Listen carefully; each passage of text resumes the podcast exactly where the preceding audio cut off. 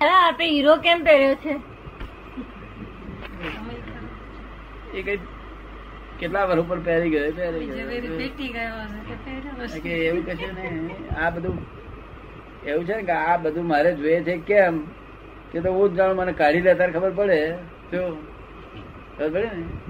કાઢી લે તો મને કશું શું પરિણામ થાય જોવા જેવું હોય. તો બજારમાં જ કાઢી લે બધા કપડા બપડા લત્તા બધું તો કે એમને શું થાય છે ના કશું નહીં. અત્યારે બેઠો છું એવી જ દશા ત્યાં. વ્યવહાર છે, તે જ્યાં સુધી એનો દ્રવ્ય ક્ષેત્ર કાળ ભાવ છે, ત્યાં સુધી ટકવાનો. તો આના ચારિત્ર મોહ કર્યો હતો ને?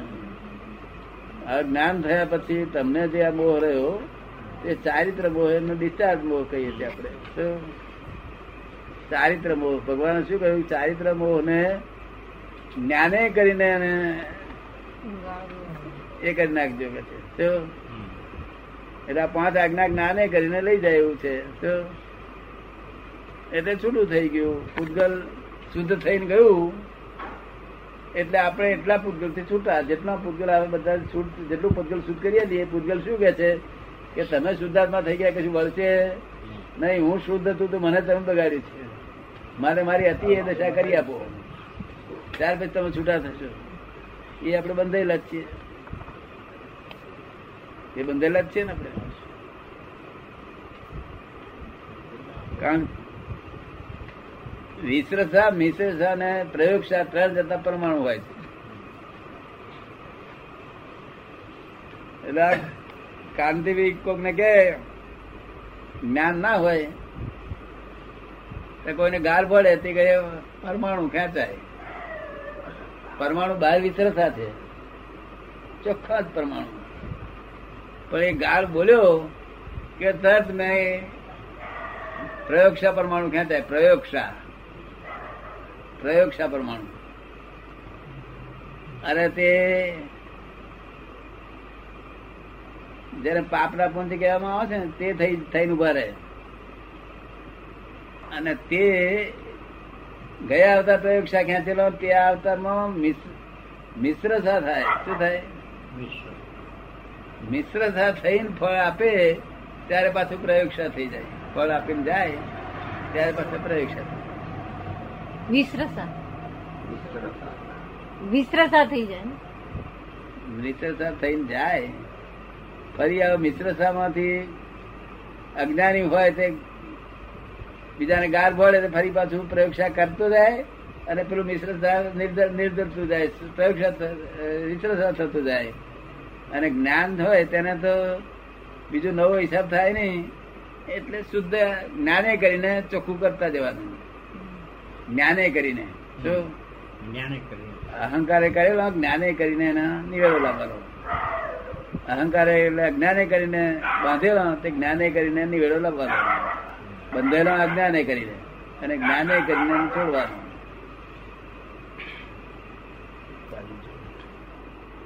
ભગવાનની પાસે સરળ રીતે બોલીએ એટલું સરળથી આપણી પાસે બોલવા જોઈએ. એ પછી કપટ ભાવ થયો કહેવાય.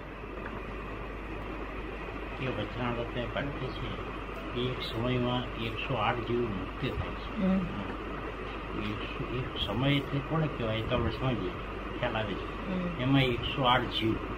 તો એમાં આ જે મનુષ્ય આપણે બે વચ્ચે ચાર વચ્ચે જે કંઈ કરતા હોય તે.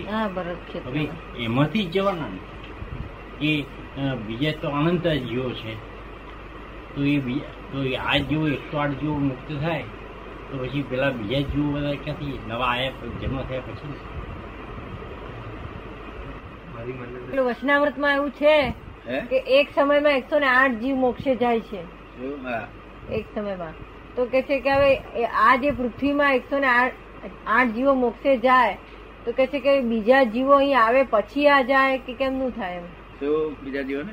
બીજા જીવો અહીં આવે એકસો આઠ એક સમયમાં. ત્યાર પછી આ જાય ને. જો ક્રમ જ ગોઠવેલો છે. અહીંથી એકસો આઠ નહીં કરવા ત્યારે ત્યાંથી એકસો આઠ પ્રવેશ થયો એ છે તે માંથી રાશિમાંથી વ્યવહારમાં આવ્યા અને આ વ્યવહારમાંથી એકસો આઠ જાય એટલે વ્યવહારના જીવો એટલા ને એટલા જ રહે છે. તેથી આ સૂર્ય, તારામંડળ બધું બધું એક્ઝેક્ટ દેખાય છે એનું તે જ.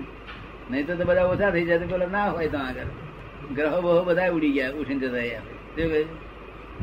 એટલે એક્ઝેક્ટ રહેવાનું આનો આ જ ખેલ એકસો આઠ નીકળે ને એકસો આઠ બે વ્યવહારના જીવો તેટલા હતી?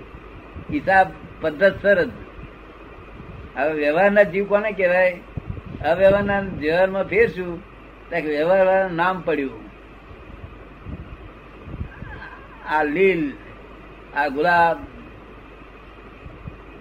આ ભાજી એવું બધું નામ પડ્યા બધા. એ બધા વ્યવહારમાં આયા જીવો.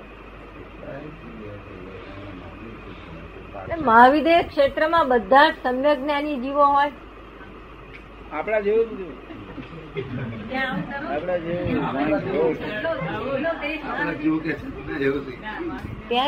આ ભેળ છે ને એ બધું નહીં. આ ભેળ છે એ બધું નહીં. બહુ ઓછું જૂજ તમે એ નહીં. ચોથા હારા જેવું. આ પચીસો વર્ષ પહેલા જેવું હતું હિન્દુસ્તાન એવું. એમ કહેવાય છે ને, ગયા પછી ત્યાંથી મોક્ષ જાય. પાછું ઈ ના આવે. એ કઈ મહાવિદ્ય ક્ષેત્રમાં ગયા પછી મોક્ષે જાય પાછો ના આવે એવું કે છે તે? ના પાછું મોક્ષમાં થયા પછી પાછું આવે ને. ના ના મહાવિદ્ય ક્ષેત્રમાં ગયા પછી. હા. મોક્ષે જાય પાછો ઈ ના આવે. મોક્ષ નો અધિકારી પાછો ના આવે એમ? એ ક્ષેત્ર જ એવું છે કે જે કોઈ જીવ જાય એ પાછો ના મોક્ષે જ જાય બધા ભાઈ એવું કશું કહેવાય નહીં. નિયમમાં અપવાદ તો હોય ને કોઈ વખત. બાકી ખાસ કરીને ક્ષેત્ર અહીંથી ખેંચે ગયેલો હોય ને એ મોક્ષ જ જાય ને. અહીંથી તો એ તૈયારી નો પણ તો જઈને ભારે કર્મી જીવડો તો કોક થયો. તો એને નાય ના કહેવાય આપણાથી.